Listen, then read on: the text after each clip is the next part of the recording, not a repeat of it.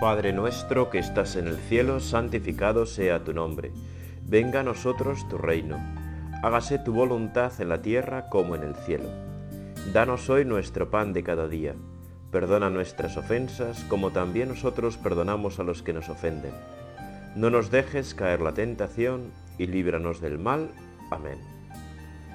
Bueno, hoy, qué pasada, nos vamos a adentrar en el corazón de Dios a través de la Sagrada Escritura de la Biblia, sobre todo el Evangelio que seguimos según San Lucas, pero este Evangelio nos va a ir llevando de viaje a lo largo de otros libros de la Biblia y entre todos ellos pienso que nos pueden ayudar a conocer con más profundidad el corazón de Dios, que ya sabes que es Padre, Hijo y Espíritu Santo, el corazón de la Santísima Trinidad de cada una de las divinas personas, el corazón de Dios nuestro Padre, el corazón de Jesucristo, el Hijo de Dios vivo, y el corazón también del Espíritu Santo. En la cultura semita, en la cultura judía, el razonamiento no se situaba tanto en la cabeza como en el corazón. Y la verdad es que yo desde que descubrí esto estudiando en el seminario, me convenció. No pensamos con la cabeza, pensamos con el corazón. Pero no por puro sentimiento o peor, sentimentalismo. No, no, no, no. Es que pensamos con el corazón. Es que la, nuestra forma de pensar, nuestro razonamiento, no se sitúa en algo frío como podría ser la cabeza, sino en algo ardiente como es el corazón. Así lo vemos en Dios y como estamos creados a su imagen y semejanza, así lo vemos, lo descubrimos también en cada uno de nosotros. No se puede separar corazón y pensamiento, no se puede. ¿Qué pasaje nos toca? Pues uno muy hermoso y súper conocido por todos, que lo encontramos en Lucas 15. Dijo, un hombre tenía dos hijos. El menor de ellos dijo al padre, Padre, dame la parte de la hacienda que me corresponde. Y él le repartió la hacienda. Pocos días después el hijo menor lo reunió todo y se marchó a un país lejano, donde malgastó su hacienda viviendo como un libertino. Cuando se lo había gastado todo, sobrevino un hambre extrema en aquel país, y comenzó a pasar necesidad. Entonces fue y se ajustó con uno de los ciudadanos de aquel país, que le envió a sus fincas a apacentar puercos y deseaba llenar su vientre con las algarrobas que comían los puercos, pues nadie le daba nada. Y entrando en sí mismo, dijo, ¿Cuántos jornaleros de mi padre tienen pan en abundancia, mientras que yo aquí me muero de hambre?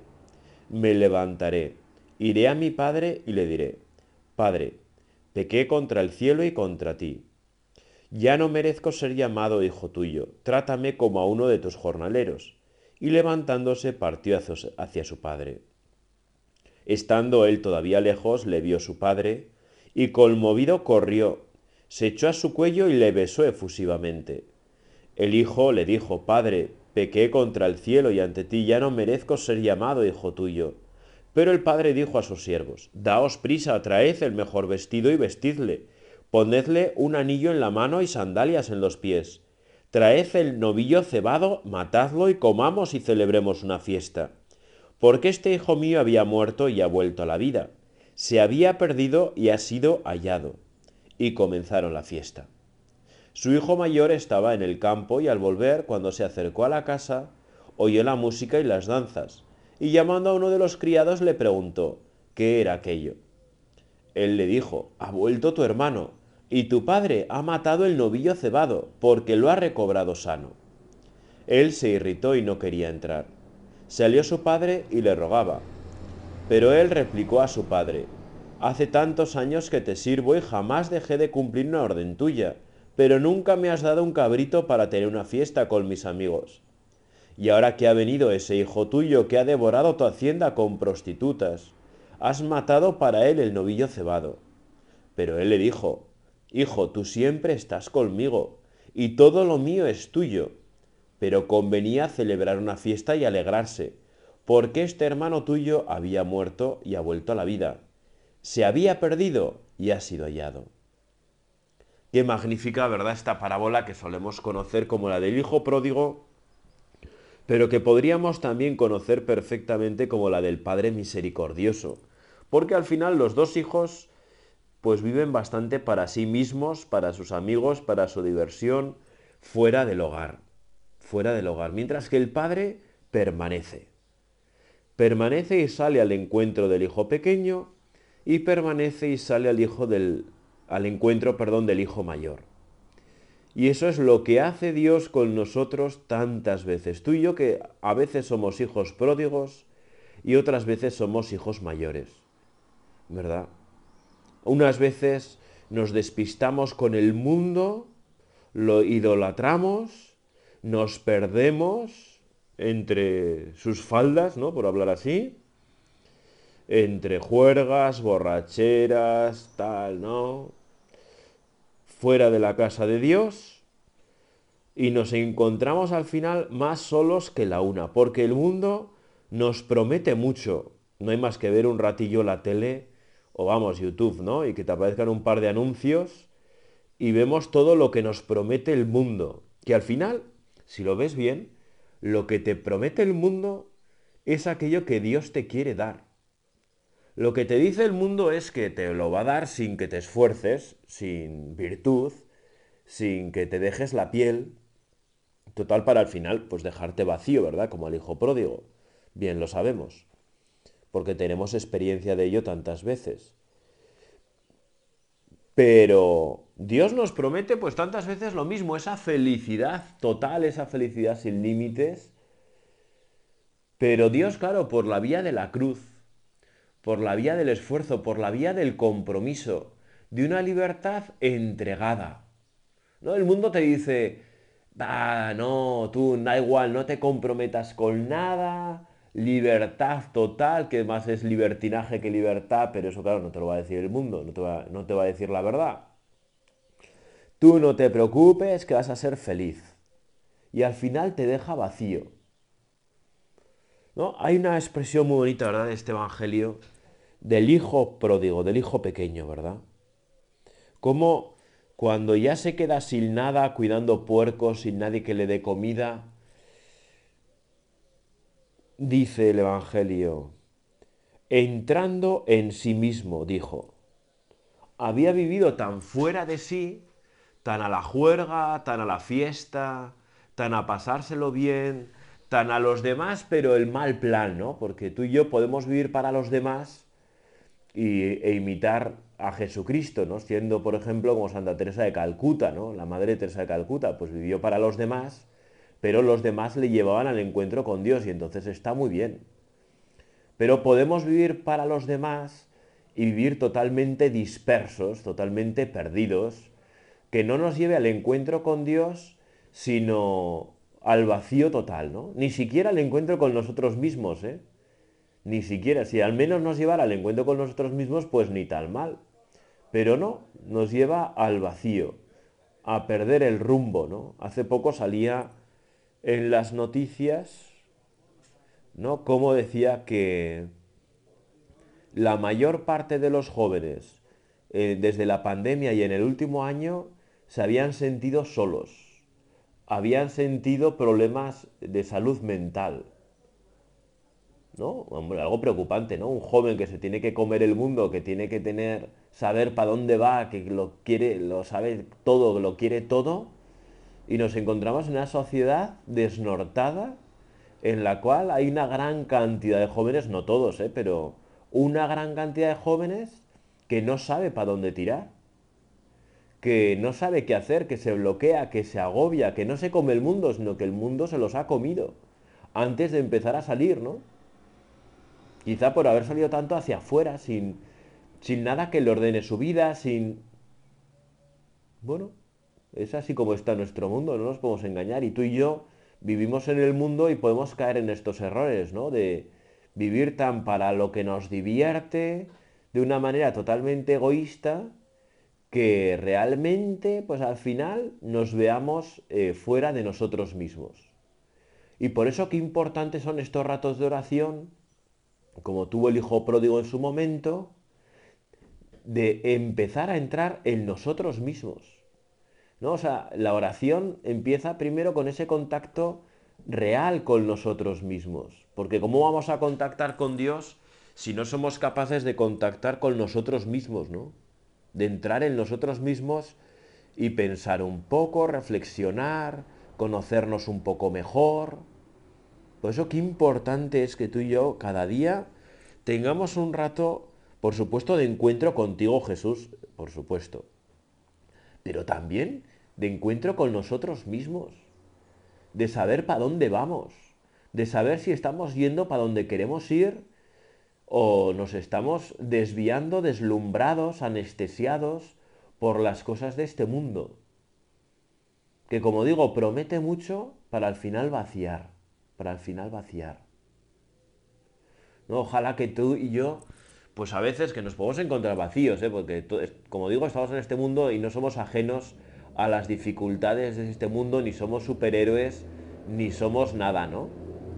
Y todo lo que le acontece a cualquiera nos puede suceder a nosotros. Eso es así, o sea, no, no hay que pensar, no, yo como soy cristiano, como soy católico, como, como rezo, como tal, estoy libre de las dificultades que sufren los demás. Pues no, no, tú y yo podemos caer en depresión, podemos tantas cosas, ¿no? Líbranos, Señor, de todo mal, líbranos, Señor, como se ha rezado siempre. Pero, y cuanto más vivamos hacia afuera, cuanto más, vivamos sin que eh, el encuentro con los demás, el encuentro con el mundo nos lleve al encuentro con Dios, nos remita a Él, pues más peligro tenemos de caer en el vacío como el hijo pródigo, de caer en una vida sin sustancia, sin sustancia, ¿no? Pero bueno, una cosa buena tiene este hijo, ¿eh? El hijo pequeño tiene una cosa buena. Cuando entra en sí mismo, se da cuenta de lo que ha dejado, de lo que ha perdido, y se da cuenta, ¿no?, de que cualquier jornalero de su padre tiene más de lo que él disfruta en ese momento. ¿No? Y sabe que su padre, pues es bueno. Y no es poco, ¿eh? Saber que su padre es bueno. No es poco.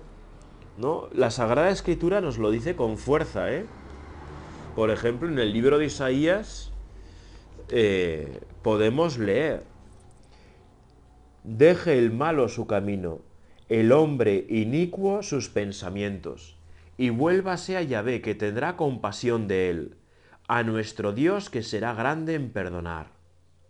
El hombre inicuo, ¿no? El hombre vacío, el hombre que, pues nada, que vive para el mundo, pero, pero para nada, ¿no? Para sí mismo realmente. El hombre inicuo. Tú y yo, pues podemos ser hombres inicuos tantas veces, ¿no? Ahora es que hay tantas formas de caer en esa iniquidad, ¿no? Tanta gente que cae en la pornografía, tanta gente que cae en la sola fiesta, en la sola juerga, en, ¿no? En, bueno, en tantas cosas, ¿no? En las drogas. Pero vamos, que es que ahora ya no hace falta ser un yonki, ¿no? Como en los años 80 ahí con demacrao y tal. No, no, que cualquiera puede estar ahí metido. O en el juego, ¿no? Tanta gente joven, y no joven, por supuesto, que está metida en el juego y que vive su vida vacía, ¿no? Porque además, pues no hace más que perder, claro. Aunque de vez en cuando ganes algo, en el juego siempre pierdes. ¿No? Entonces, deje el malo su camino el hombre inicuo sus pensamientos, y vuélvase a Yahvé que tendrá compasión de él, a nuestro Dios que será grande en perdonar. ¿No? La gran experiencia del Antiguo Testamento es ese pueblo de Israel que constantemente se aleja de Dios, atraído por el mundo, como nos puede pasar a ti y a mí, pero los profetas siempre dicen, oye, regresa, que es que Dios te quiere perdonar, que es que Dios te ama, que va a tener compasión de ti. Tú arrepiéntete, pide perdón. Bueno, es lo mismo, es el mismo camino que tenemos que hacer tú y yo, ¿no? Es el mismo camino. Oye, piensa un poco, párate, quieto, para, que es que Dios tendrá compasión de ti. Es que Dios te quiere perdonar, es un acto de su voluntad que te quiere perdonar. ¿Cómo es el corazón de Dios? Un corazón compasivo que no se alegra cuando tú estás mal, que no quiere tu mal, que quiere tu bien, que quiere tu disfrute. Un Dios que va a ser siempre grande en perdonar. El corazón de Dios es un corazón perdonador. Oye, pídele perdón sinceramente. ¿verdad? Confiésate. En este rato de oración, ¿verdad? Pues empieza ya a pedirle perdón. Señor, perdóname pues, por, por las veces que me he distraído, por, perdón, por las veces que me he ido detrás del mundo, por las veces que te he dejado tirado. Ayúdame a rectificar mi vida, Señor. En tu perdón, Señor, encontramos la fuerza. perdón. En tu perdón, Señor, encontramos la fuerza para rectificar nuestra vida. Ayúdanos, Señor, a dejar el mal camino. Tú y yo sabemos cuáles son nuestras malas tendencias, por dónde se suele torcer nuestro camino, ¿no? Señor, ayúdanos a seguir el camino bueno. Ayúdanos a tener pensamientos buenos que nos acerquen hacia ti. Ayúdanos a estar llenos de ti.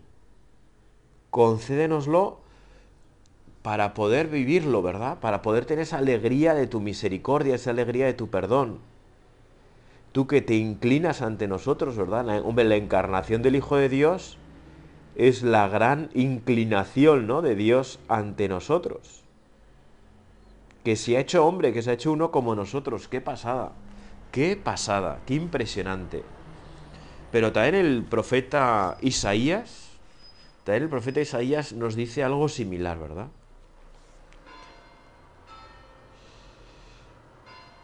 Anda y pregona estas palabras al norte y di, vuelve Israel apóstata, oráculo de Yahvé. No, está airado, no estará airado mi semblante contra vosotros, porque piadoso soy, oráculo de Yahvé. No guardo rencor para siempre.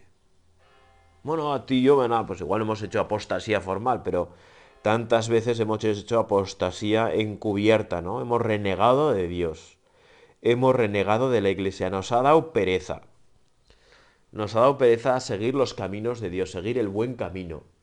Nos ha dado pereza seguir nuestra conciencia. Sabíamos dónde estaba el bien, que lo podíamos hacer sin gran dificultad, y nos hemos ido por el lado contrario. No estará airado mi semblante contra vosotros, porque piadoso soy. Ese corazón de Dios que nos ama, es que Dios nos ama por encima de todo. Y aunque a veces se pueda enfadar un poco con nosotros, por amor, no está airado contra nosotros, no, no le dura, ¿no? No le dura. Le da pena que nos separemos, pero no le dura el enfado, no le dura el enfado. Es piadoso, ese corazón piadoso que nos ama con amor de Padre no guarda rencor para siempre. Qué fácil es para ti, para mí, guardar rencor durante tanto tiempo, ¿verdad? A la persona que te ha hecho algo y se ha quedado clavado en tu corazón, qué fácil es luego guardarle rencor y decir, no, no, no, no, yo perdono, sí, pero no olvido. Entonces ya tengo rencor y estoy fastidiado. Bueno, pues el corazón de Dios es un corazón que no guarda rencor. Es un corazón sin memoria que cuando nos perdona, olvida. Y perdona de verdad. Y a veces tú y yo podemos tener la sensación de, si es que siempre me confieso de lo mismo, Dios tiene que estar cansado de mí, ¿no? Cansado de mí. ¿Cómo me... Ay, Dios mío, ¿cómo le voy a pedir perdón otra vez de lo mismo? No guardo rencor para siempre. No guardo rencor. Es lo que nos dice Jeremías ¿verdad? En su libro. No guarda rencor para siempre. Que el mismo Dios nos lo dice, no guardo rencor. Cuando Dios te perdona de algo, lo olvida. Y si vuelves a caer en eso, que es posible que a todos nos pasa, pues Dios no guarda rencor. No, no, te va a decir, hombre, pero ya estás aquí otra vez. Eso solo te lo dices tú a ti mismo. Es así, ¿eh? Ese pensamiento que a veces viene del enemigo, pero la mayor parte solo de nosotros mismos, solo nos lo decimos nosotros, solamente. Dios nunca nos dice esas cosas porque es que nos ama con un amor de Padre que nosotros pues nos supera totalmente y no llegamos a comprender, ¿no? Bueno, es lo que vemos, ¿verdad? En la parábola del hijo pródigo, que él ha liado pues hasta el infinito, ¿no? Y, la respuesta del padre es impresionante, ¿no? Daos prisa, o sea, no, no os durmáis aquí, o sea, ya, ya, dejad lo que estáis haciendo, ¿no? A los siervos, a los criados. Traed el mejor vestido, vestidle, ponedle un anillo en la mano y sandalias en los pies. Es decir, devolverle la dignidad que el pecado le ha quitado. Eso es el vestido, ¿no? Que anda con andrajos, que anda mal vestido. Devolverle la dignidad que el pecado le ha arrebatado dadle un anillo, es decir, que es de la familia, este, ¿qué va a ser este un jornalero si es mi hijo? El anillo es lo que le identifica como parte de la familia, que no es criado. Es lo mismo que hace Jesús con nosotros cada vez que nos perdona en el sacramento de la confesión. A ver, que tú no eres uno de fuera, que eres de casa. Y en la confesión pues nos devuelve ese anillo, ¿verdad? Para nosotros simbólico, para el hijo pródigo real, ¿no? Que le hacía distinguirse del resto y, darle, y ponerle sandales en los pies. El pecado, tantas veces no nos demos cuenta, nos hace perder la libertad y vivir esclavos del mundo. Dios lo que quiere para nosotros es que seamos libres, libres de verdad, libres para entregarnos, libres para amar, libres para servir. Y eso viene representado con las sandalias el padre de la parábola, que es Dios Padre para nosotros, no concibe que su hijo viva como un esclavo, como alguien que no es de la familia, que viva, no, no, no, no, por favor, que viva sin dignidad, no, no, no, no, no, para nada.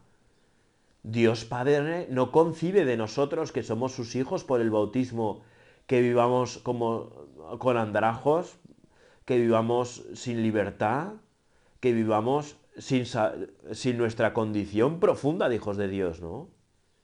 Y a veces el pecado a ti y a mí nos puede hacer tener la sensación de que hemos perdido todo. Pero cuando nos confesamos, cuando regresamos a Dios, nos damos cuenta que no. Que es que el amor de Dios es mucho más grande. Que, que, que es que realmente, o sea, que Dios lo quiere para nosotros lo máximo. Que no es un Dios castigador, que no, no, no, no, no, no, no es un Dios que nos hace ser quienes somos, profundamente, profundamente, y que nos lo devuelve desde lo más profundo de nuestro ser, y que enseguida Dios, en cuanto nos arrepentimos, hace una fiesta para nosotros. Y mata no cualquier animal, el novillo cebado, ¿no? Que es el gran animal que tiene una familia en casa, que tenía en aquel tiempo, ¿no? Dios se alegra con nuestra conversión, porque es lo que busca, es lo que quiere es lo que quiere. Nos lo dice con mucha fuerza de nuevo Isaías, ¿no? ¿Cómo es el corazón de Dios? Espera que no lo encuentro. ¿Cómo es el corazón de Dios?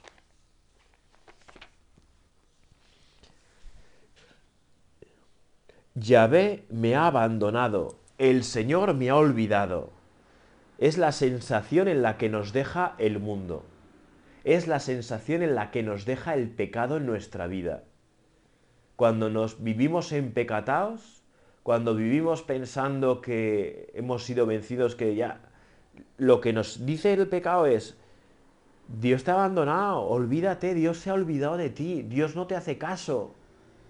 Eso es lo que nos dice el mundo, eso es lo que nos dice el pecado, ¿verdad? Y por eso nosotros, a la hora de regresar, ¿no? Como el hijo pródigo, decimos, bueno, pues al menos como un jornalero, ¿no? Ya que Dios se ha olvidado de mí, al menos que me acoja como a un siervo, para poder tener lo de los siervos, ¿no? Que aunque no es lo de los hijos, pero mira, pues ya está, porque ¿cómo le voy a pedir a Dios tanto? Pero es que Dios no se olvida nunca de nosotros. Fíjate con qué fuerza lo dice. ¿Acaso olvida una mujer a su niño de pecho, sin compadecerse del hijo de sus entrañas? Pues aunque esas llegasen a olvidar, yo no te olvido. Míralo, en las palmas de mis manos te tengo tatuada. Tus manos están ante mí perpetuamente. Qué pasada, ¿eh? ¿Acaso puede una mujer olvidarse del niño que amamanta? ¿Del niño que da pecho? Bueno, pues ahora, ¿verdad, Señor? Pues vemos que a veces pasa, ¿no? Que el aborto dichoso, pues lo que hace es que las madres se olviden de sus hijos. Antes de amamantarlos, incluso cuando están en, su tripa, ¿no? Bueno, pues aunque eso llegase a pasar, que es como la locura máxima, así está nuestra sociedad en la locura máxima, aunque ellas se llegaran a olvidar, aunque no se compadecieran del hijo de sus entrañas, yo no te olvido. El corazón de Dios no nos olvida nunca. Y y es ahí donde tenemos que apoyar nuestra vida entera. El corazón de Jesús no nos olvida nunca aunque la madre se olvide de su hijo, Jesús nunca se va a olvidar de nosotros. ¿No? Y dice, fíjate qué cosa más bonita, ¿eh? Míralo, en las palmas de mis manos te tengo tatuada. Tus muros están ante mí perpetuamente. En las palmas de mis manos te tengo tatuada. La palma de la mano es aquello que constantemente ves, ¿no? Que a cualquier cosa que hagas, ves la palma de tu mano. Pues ahí te tiene tatuado Dios. ¿no? Para no olvidarse de ti nunca, o sea, te tiene siempre presente. Jesús a ti y a mí nos tiene siempre presente. Dios Padre a ti y a mí nos tiene siempre presente. El Espíritu Santo a ti y a mí nos tiene siempre presentes. Como si estuviéramos tatuados en la palma de su mano. Es una expresión de un amor tan profundo de Dios por nosotros, ¿no? Que, que al final la palma de la mano, pues es verdad que no es muy visible al resto, pero para ti constantemente. Pues ahí es donde nos tiene tatuados Dios, en la palma de su mano. ¿Cómo me voy a olvidar de ti? Nos dice Dios. Hombre, eso es imposible, es que ni lo pienses. Es que ni lo pienses. Y así como vemos que el padre no se olvida del hijo pródigo y que todos los días salía a ver si regresaba, pues cuando el hijo mayor no comprende la decisión del padre y no quiere entrar en la fiesta que ha montado por ese hijo suyo, ¿verdad? pues el Padre también sale. Porque el Padre tiene tatuados a todos en la palma de su mano. Esa palma infinita. Perdón. Esa palma infinita. Y tiene tatuado al hijo pródigo, al cual echa mucho de menos, porque tal. Y tiene tatuado también al hijo mayor, que parece que siempre ha estado en casa, aunque su corazón estaba un poco lejos también, ¿no? El hijo mayor no se ha atrevido a abandonar la casa pero por sus palabras se ve que su diversión no está junto a su padre. Hace tantos años que te sirvo y jamás dejé de cumplir una orden tuya, pero nunca me has dado un cabrito para tener una fiesta con mis amigos. El hijo mayor como el hijo pequeño se quiere divertir fuera de casa, con sus amigos. La diversión para él no está con su padre, está lejos de casa. Y a veces tú y yo podemos tener esa mentalidad de hijo mayor, ¿no?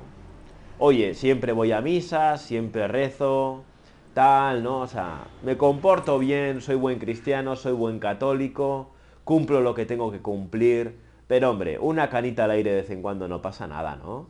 Mi diversión quiero que esté lejos de casa, lejos de la iglesia, lejos de Dios. Hombre, de vez en cuando que no vaya a misa, de vez en cuando en vacaciones, ¿no? Ahora que se acercan el verano y estas cosas, ¿no? eh, hombre, pues nunca me has dejado, ¿no? Y a mí me pica, Señor, que nunca me dejes, ¿no? El hermano mayor es el hermano que eh, es puro cumplimiento.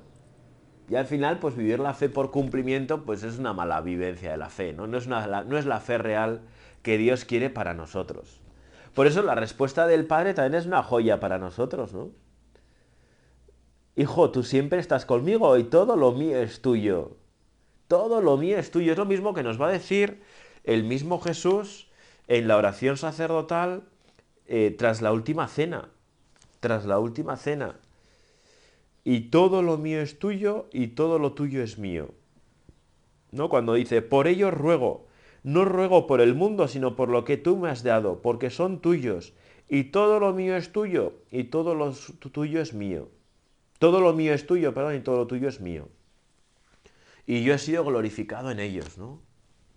Jesús que nos dice, oye, es que mira, todo lo de mi Padre es mío y todo lo mío es tuyo. O sea, siéntete muy libre. Siéntete muy libre, ¿no? Y tú y yo tenemos que descubrir cómo en el amor de Dios, en cumplir su voluntad, está nuestra alegría, está nuestra felicidad. Y esos deseos que a veces sentimos como el hijo mayor de divertirnos fuera de casa son un engaño, son un engaño. Pues sí, pues disfruta lo que quieras, todo lo mío es tuyo. Bueno, ya termina este rato de oración, no me quiero largar más. Pero vas a pedirle, ¿verdad?, la Santísima Virgen María que nos ayude a confiar más en ese amor de Dios Padre por nosotros. Que busquemos ese amor misericordioso que no tiene rencor, que nunca nos vayamos por otros lares, sino que busquemos siempre habitar en la casa de nuestro Padre Dios y disfrutar con Él de la vida. Que todo lo que hagamos en el mundo nos lleve hacia Dios. Dios te salve María, llena eres de gracia, el Señor es contigo. Bendita tú eres entre todas las mujeres y bendito es el fruto de tu vientre Jesús. Santa María, Madre de Dios, ruega por nosotros pecadores, ahora y en la hora de nuestra muerte. Amén.